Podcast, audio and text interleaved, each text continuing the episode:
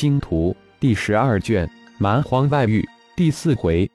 惊喜的消息，作者：凌月，演播：山灵子。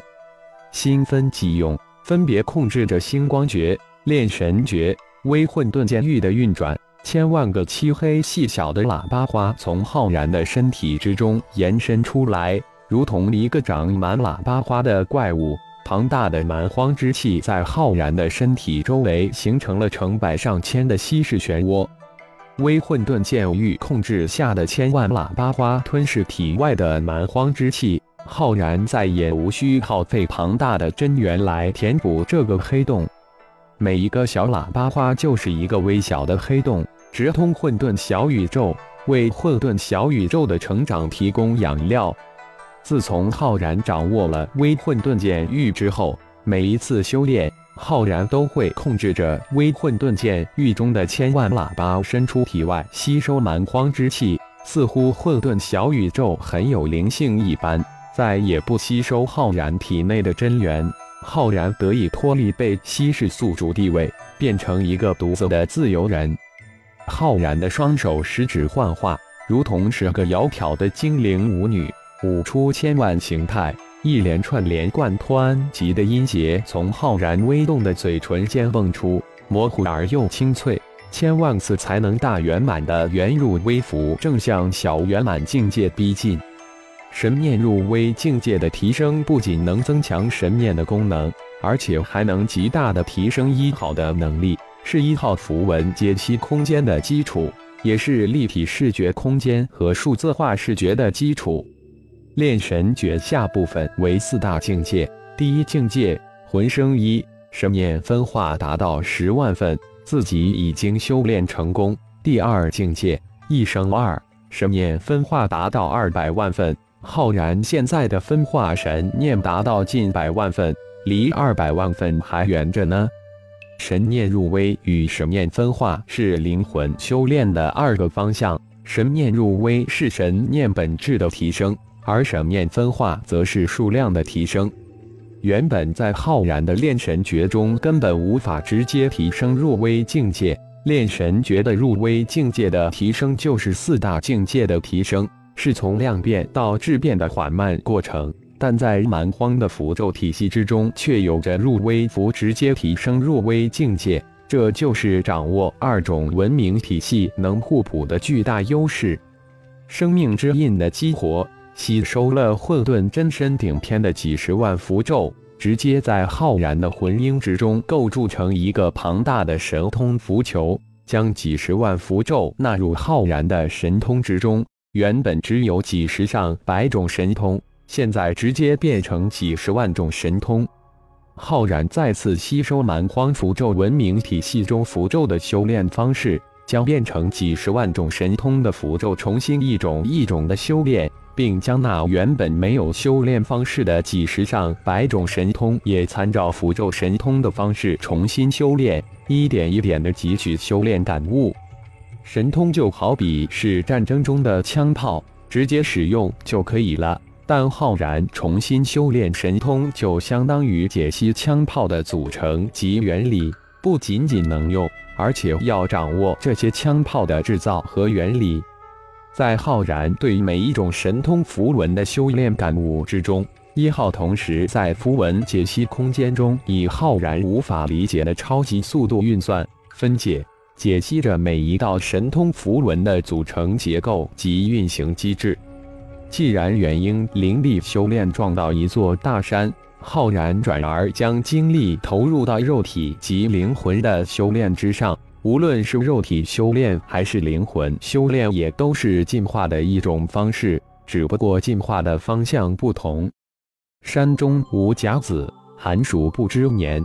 修炼一途，时间就如白驹过隙，转瞬即逝。一夜的修炼。对于浩然来说，如同一个眨眼的功夫，吞噬一切由虚空本源之力形成的千万朵漆黑如墨小喇叭花，散发出亘古荒芜、摄人心魄的可怕气息。这就是浩然无任何防护、安心修炼的信心所在。以浩然修炼之地为中心，方圆几十公里之内，凶兽凶禽绝迹。在夜间出没的蛮荒凶兽看来，浑身长满喇叭花的浩然才是最恐怖的凶兽怪物。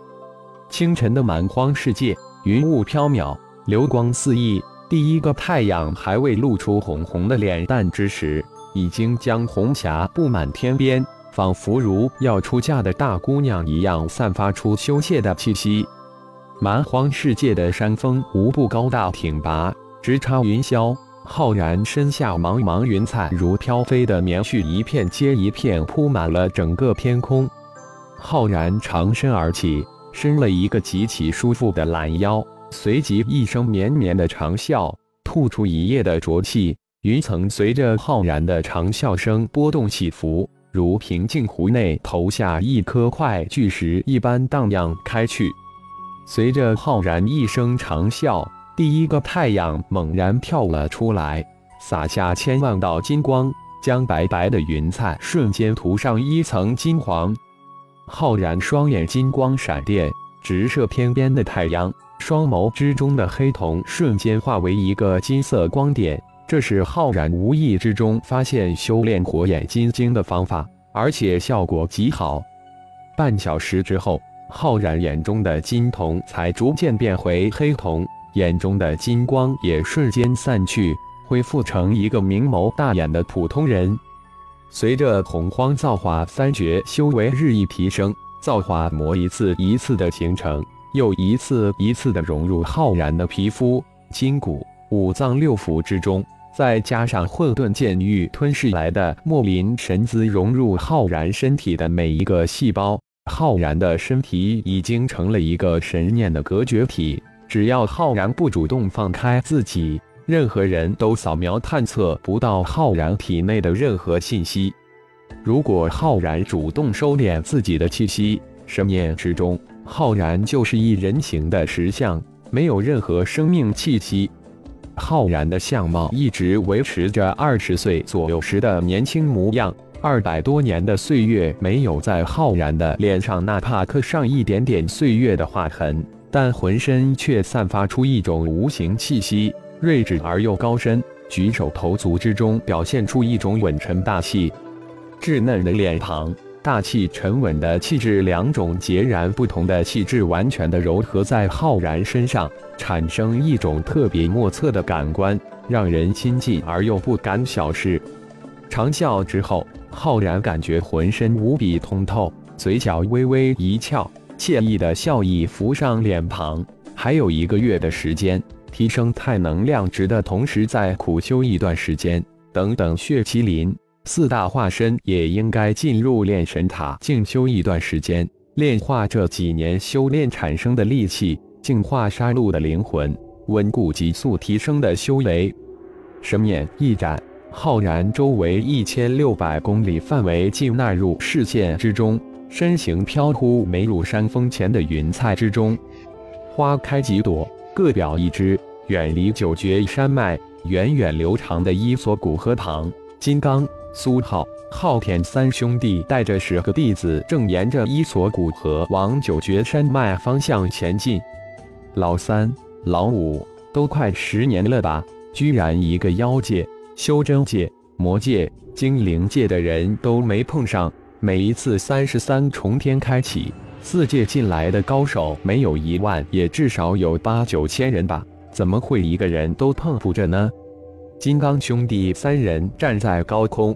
一边警戒着四周，看护着下方围杀蛮荒凶兽的十位弟子，一边闲聊着。蛮荒世界真是个神奇之地，大的没边没际的。按我们的速度，十年至少能走遍几十个星球，天空也高远没边，比蛮荒大地还凶险万分。幸亏沿着这条无边的大河，否则还真要迷失在这里了。估计。那些进来的人，只怕也和我们一样迷失了吧？老五昊天开口道，眼中满是无奈。我有种感觉，我们的方向是对的。大哥，老五注意到蛮荒凶兽了吗？沿着这条无边大河走，高阶凶兽似乎在逐渐减少了，没有刚刚开始那么凶险了。老三苏浩接口道，眉头有种隐约的明悟。是啊。